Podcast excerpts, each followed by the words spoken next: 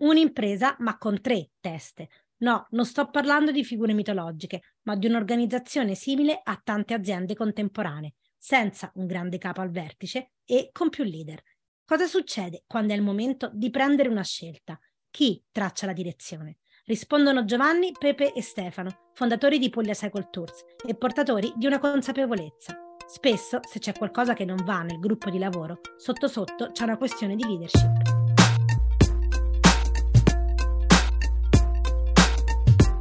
Ciao, io sono Federica Colonna e questo è Tara, il podcast in media partnership con Italia che cambia per raccontare un nuovo modo di fare impresa.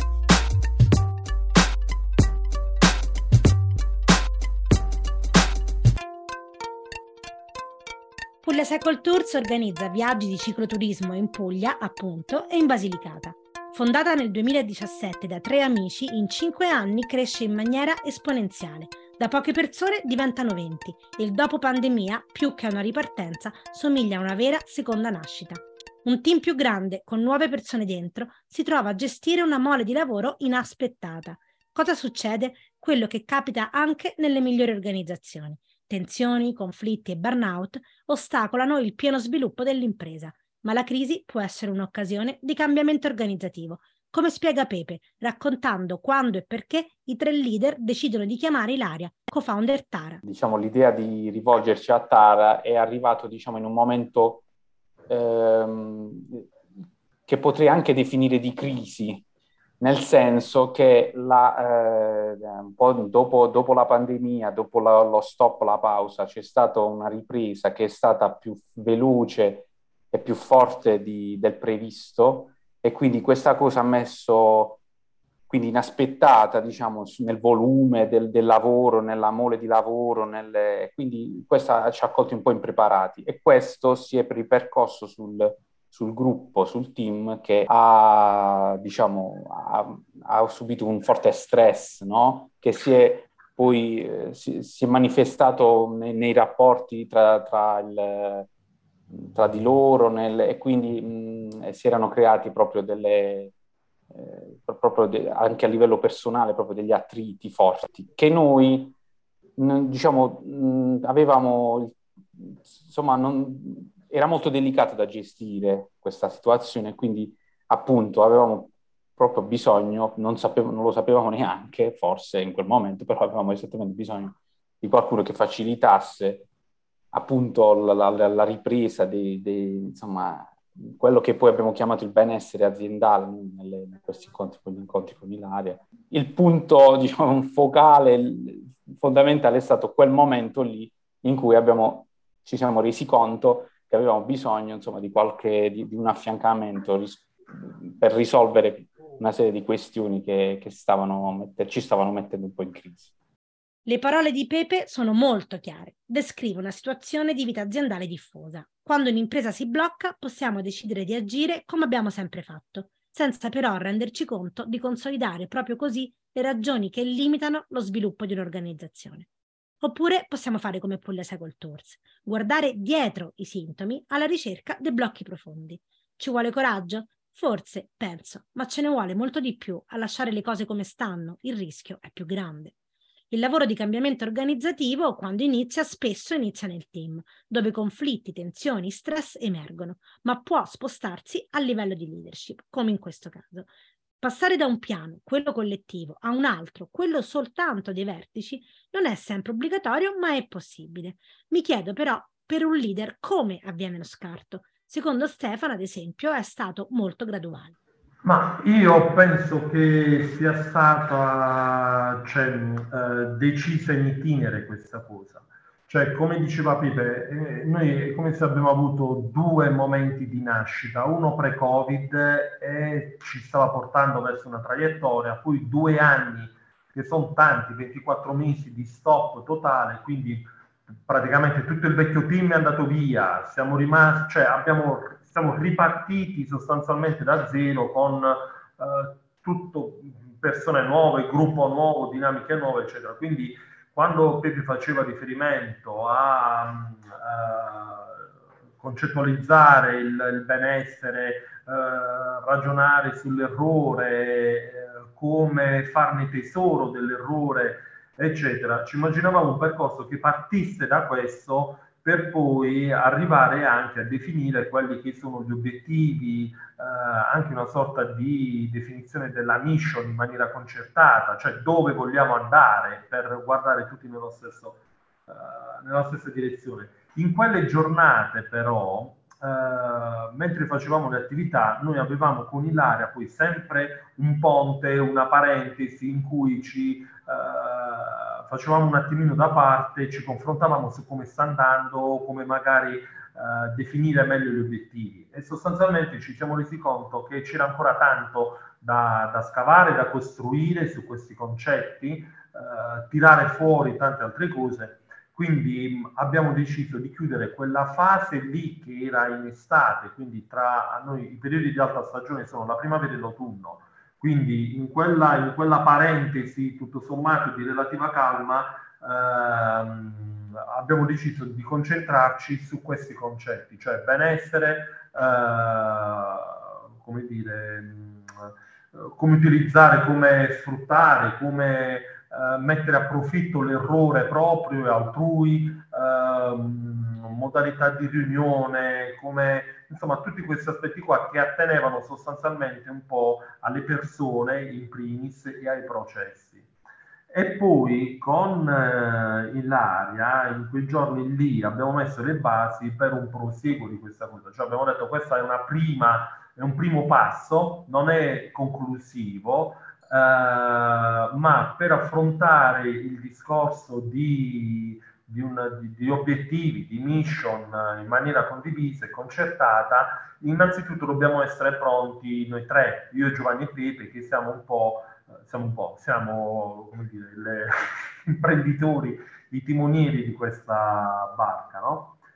E, beh, secondo me è stata ovviamente eh, una scelta quanto mai azzeccata, perché se non avessimo fatto prima questo passaggio interno, soltanto noi tre con, con, con Ilaria, probabilmente eh, non avremmo avuto quegli strumenti di reciproca conoscenza, però poi anche di eh, affinamento dell'ascolto e della, eh, anche di fare sintesi di quello che pensa ognuno di noi, probabilmente saremmo arrivati impreparati e non avremmo, cioè quel seme piantato poi uh, con gli incontri di gruppo avrebbe trovato un terreno, come dire, ostile, no? E non fertile, come penso, spero di, di essere in questo momento. Trovo non solo poetica, ma funzionale l'immagine restituita da Stefano. Il comportamento del leader è il terreno in cui cresce l'impresa. Possiamo ararlo, lavorarlo, smuoverlo per renderlo più fertile, ossia più in grado di far fiorire il potenziale di persone e team. Se penso all'immagine del terreno fertile c'è un aspetto che mi intriga di più, la relazione tra leader e gruppo. Lavorare sulla leadership non vuol dire solo lavorare su di sé, sulle proprie attitudini, sul proprio modo di essere leader. Certo, c'è anche un lavoro personale, ma lavorare sulla leadership per potenziarla vuol dire anche lavorare con il gruppo e per il gruppo. C'è un dentro fatto di attitudini e personalità e c'è un fuori fatto di relazioni. Come la facilitazione lavora su questo piano e con quali risultati? Giovanni lo racconta con chiarezza. Si può giocare una lotta di cuscini per arrivare a conclusioni risolutive per la crescita di un'azienda. No, la cosa che posso, mm, cioè che mi viene alla mente per prima, che forse diciamo, disegna meglio quello che succedeva, è che c'era questa roba per cui c'erano questi ambienti eh, e quindi c'era l'importanza anche dell'ambiente e del, dell'uso dell'ambiente, cioè del,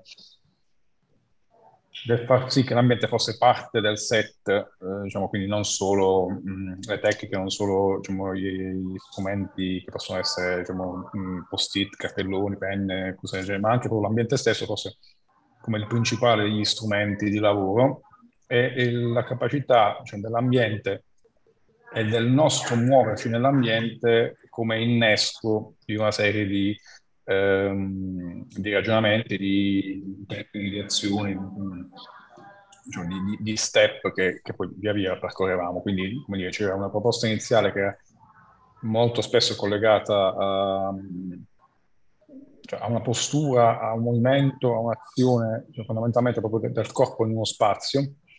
E, e, da lì poi si sviluppavano eh, in maniera invece molto più, poi, molto più articolata, molto più dettagliata, schematizzata e poi alla fine anche diciamo, chiara e, direi anche risolutiva. Eh, io mi ricordo la lotta dei cuscini, ma c'erano questi cuscini che venivano messi al centro e quindi c'era questo, cioè, io ho fatto questi 5, 5 minuti, in realtà erano, erano 30 secondi, ma violentissimi, ma divertentissimi, eh, in cui c'era da andare a prendere, da conquistare e da mettere diciamo, al sicuro questi cuscini. Sembra una specie di partita di rugby impazzita. E però poi anche lì no? cioè, si trattava comunque di muoversi, di, di agire eh, in tanti nel, nello spazio e, e, poi in realtà per scoprire che diciamo, quello che stavano facendo ehm, era molto istintivo e, e però quella, quell'istintività diciamo, nascondeva o comunque conteneva eh, una serie di spunti che poi è stato molto bello anche eh, analizzare, analizzare personalmente, analizzare insieme. Cioè, eh, è stato poi molto facile, molto veloce eh, per tutti mm, come dire, condividere dei pezzi di ragionamento che a quel punto diventavano molto evidenti eh, a tutti. Questa riflessione mi fa pensare. Parlo con molte imprese che hanno deciso di usare la facilitazione per la trasformazione organizzativa. Tutte, anche Puglia Cycle Tours, condividono un'iniziale sorpresa. Davvero dobbiamo usare il corpo e lo spazio per fare impresa? In che modo quindi il movimento e il gioco diventano fonte di riflessione? La dico banalizzando. Sono spunti, stimoli ai quali seguono la riflessione e la sintesi, che come dice Stefano non è mai frutto di chi facilita, ma è un risultato del gruppo. A me ha colpito tantissimo la capacità di Laria e le tecniche che usa. Lei di base fa parlare noi, lì riesce a, come dire, mettere a fuoco meglio i pensieri, uh, a concertarli, uh, a far sì che la definizione che io di me stesso viene da una parte da me stesso, però è anche interessante sentire la definizione uh, che Pepe e Giovanni hanno di me, no?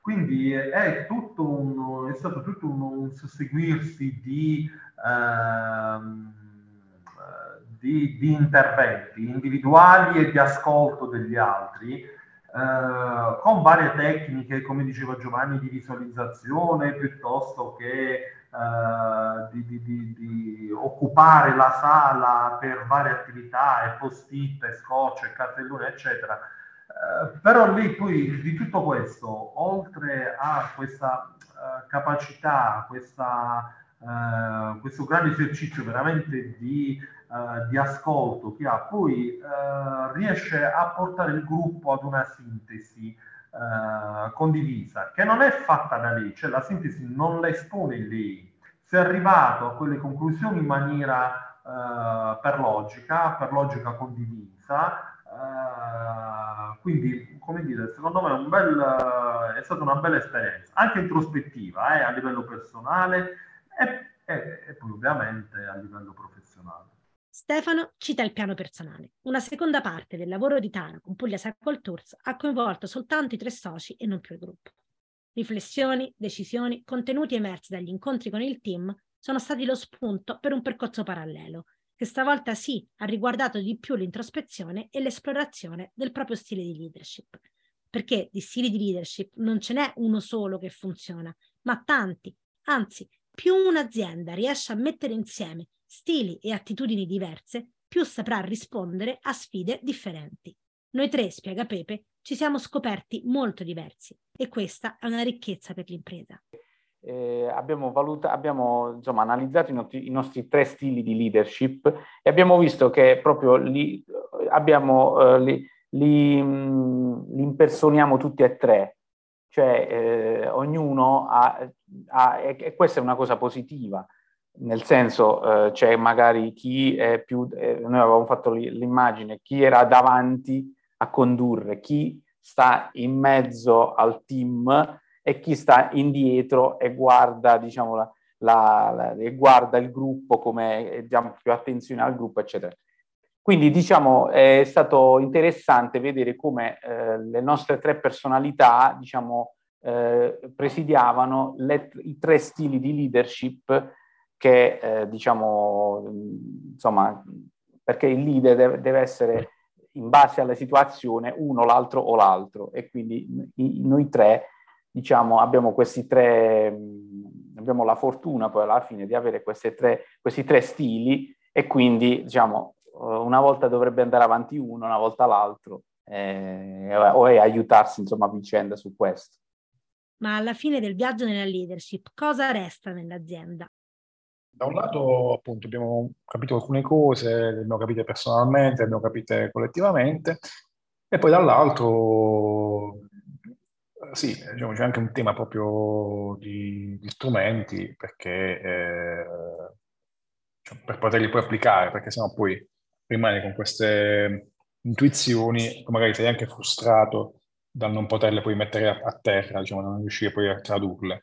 Mentre, diciamo, mh, avere ricevuto anche dei piccoli strumenti cioè, eh, fa sì che, diciamo, mh, mh, ne abbiamo una uh, una restituzione, cioè ci accorgiamo che poi questi ci siamo detti, mh, anche se non sempre, diciamo, accadono, cominciano ad accadere, quindi quando accadono tu dici, ah, vedi, così funziona, allora magari sei un po' più incentivato a, a, fare, a rifarlo, a farlo di nuovo, a farlo meglio, a farlo di più. E penso che poi questo sia il percorso che, diciamo, qui un po' ci porterà a, a essere più organizzati, a fare riunioni migliori, a essere più, più efficaci, come anche a, a, a, a, pensare meglio, a pensare collettivamente meglio.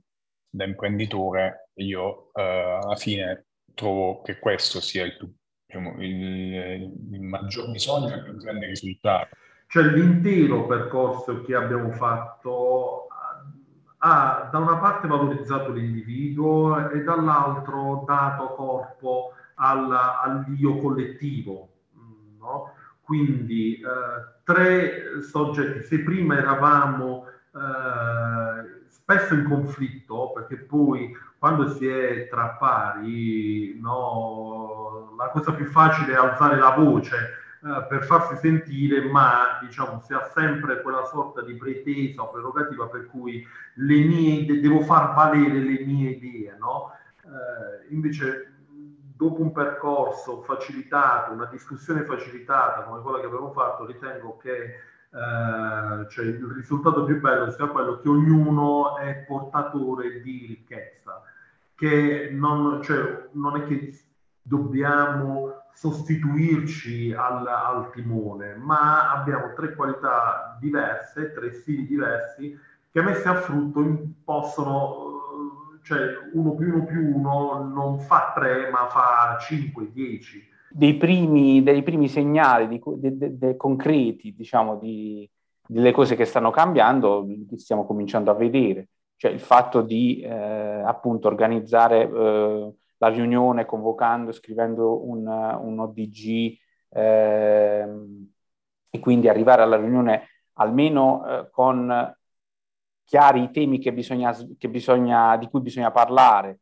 Eh, ora dobbiamo magari lavorare un po' meglio sulle priorità perché magari i temi vengono scritti, vengono messi così, poi bisogna anche lavorare un po' su, prior- sulle priorità, dobbiamo ancora lavorare meglio sui tempi che ci siamo dati, ci stiamo cominciando a dare i tempi di parola, per esempio, che eh, già abbiamo cominciato, però ris- diciamo, abbiamo fatto un, un, piccolo miglioramento, c'è ancora da fare, ma già il fatto che comunque ci stiamo impegnando con il cronometro, con eh, insomma, eh, sono segnali positivi.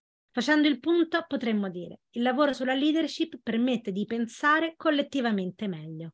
Si tratta di riuscire ad attivare, per usare le parole dello psicologo Cialdini, il potere del noi. Non solo però. C'è un'ultima immagine che mi fa capire una cosa. La facilitazione, in fondo, serve a scattare una foto. Come la usi dipende da te, imprenditrice o imprenditore. Non lo dico io, eh? dice Giovanni. Quasi banalmente, ma in realtà banale non è, ehm, hai davanti a te un quadro delle cose, quindi una fotografia, solo che anziché essere sgranata, è, è molto più definita. Quindi poi diciamo, sta anche a te la voglia di, cioè, tu sai di, avere, sai di avere davanti la fotografia ad alta definizione, sta a te poi, come dire, avere voglia di fare gli zoom di andare a guardare, diciamo, di, di, avere lo sguardo sull'intera immagine. Lì davanti la foto c'è ed è più definita. Questa immagine è un invito. Possiamo accettare le cose come sono e lamentarci un po'. Oppure possiamo cominciare a compiere la strada del cambiamento organizzativo. Come sempre, sta a noi. Vi saluto così, non con il punto a capo, ma con i puntini di sospensione. Ci sentiamo letteralmente nel prossimo episodio del podcast.